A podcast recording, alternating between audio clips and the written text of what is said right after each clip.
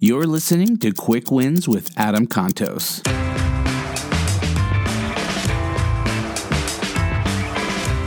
Hey, everybody, do you know what success starts with?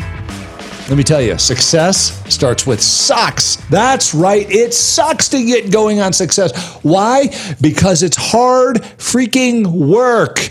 Nobody ever found that success starts with, oh, that's easy. Oh, that's so much fun. Oh, I love that so much. Here's the reality you got to grind, you got to have some grit, and you got to know that success comes from hard work. You got to plant that field in the heat, the dirt, the toil of your business and of your life. But you know what's on the other side of that?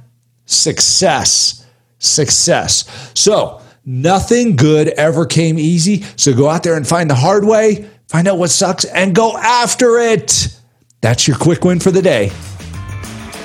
Thank you so much for listening to Quick Wins with Adam Contos. If you've enjoyed this content, head over to iTunes or wherever you get your podcasts and subscribe to Start with a Win. We release new episodes every single Wednesday and Quick Wins every other Friday. Remember, stay awesome, and we'll see you next week.